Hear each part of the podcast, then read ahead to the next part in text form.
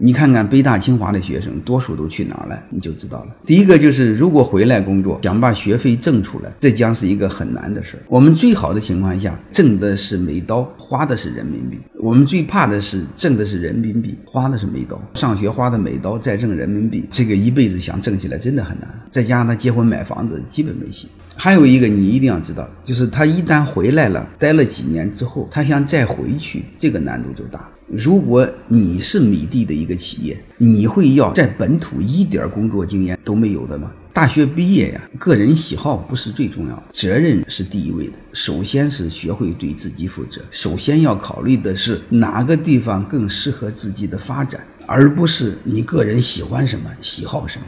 那些对一个成人来说毫无意义。你比如我的喜好就是不干活，然后光有人给我钱，还天天有人叫我爷，这是我最喜欢的事其次，我喜欢的就是有人替我遮风挡雨，但是我想告诉你，事实上没有。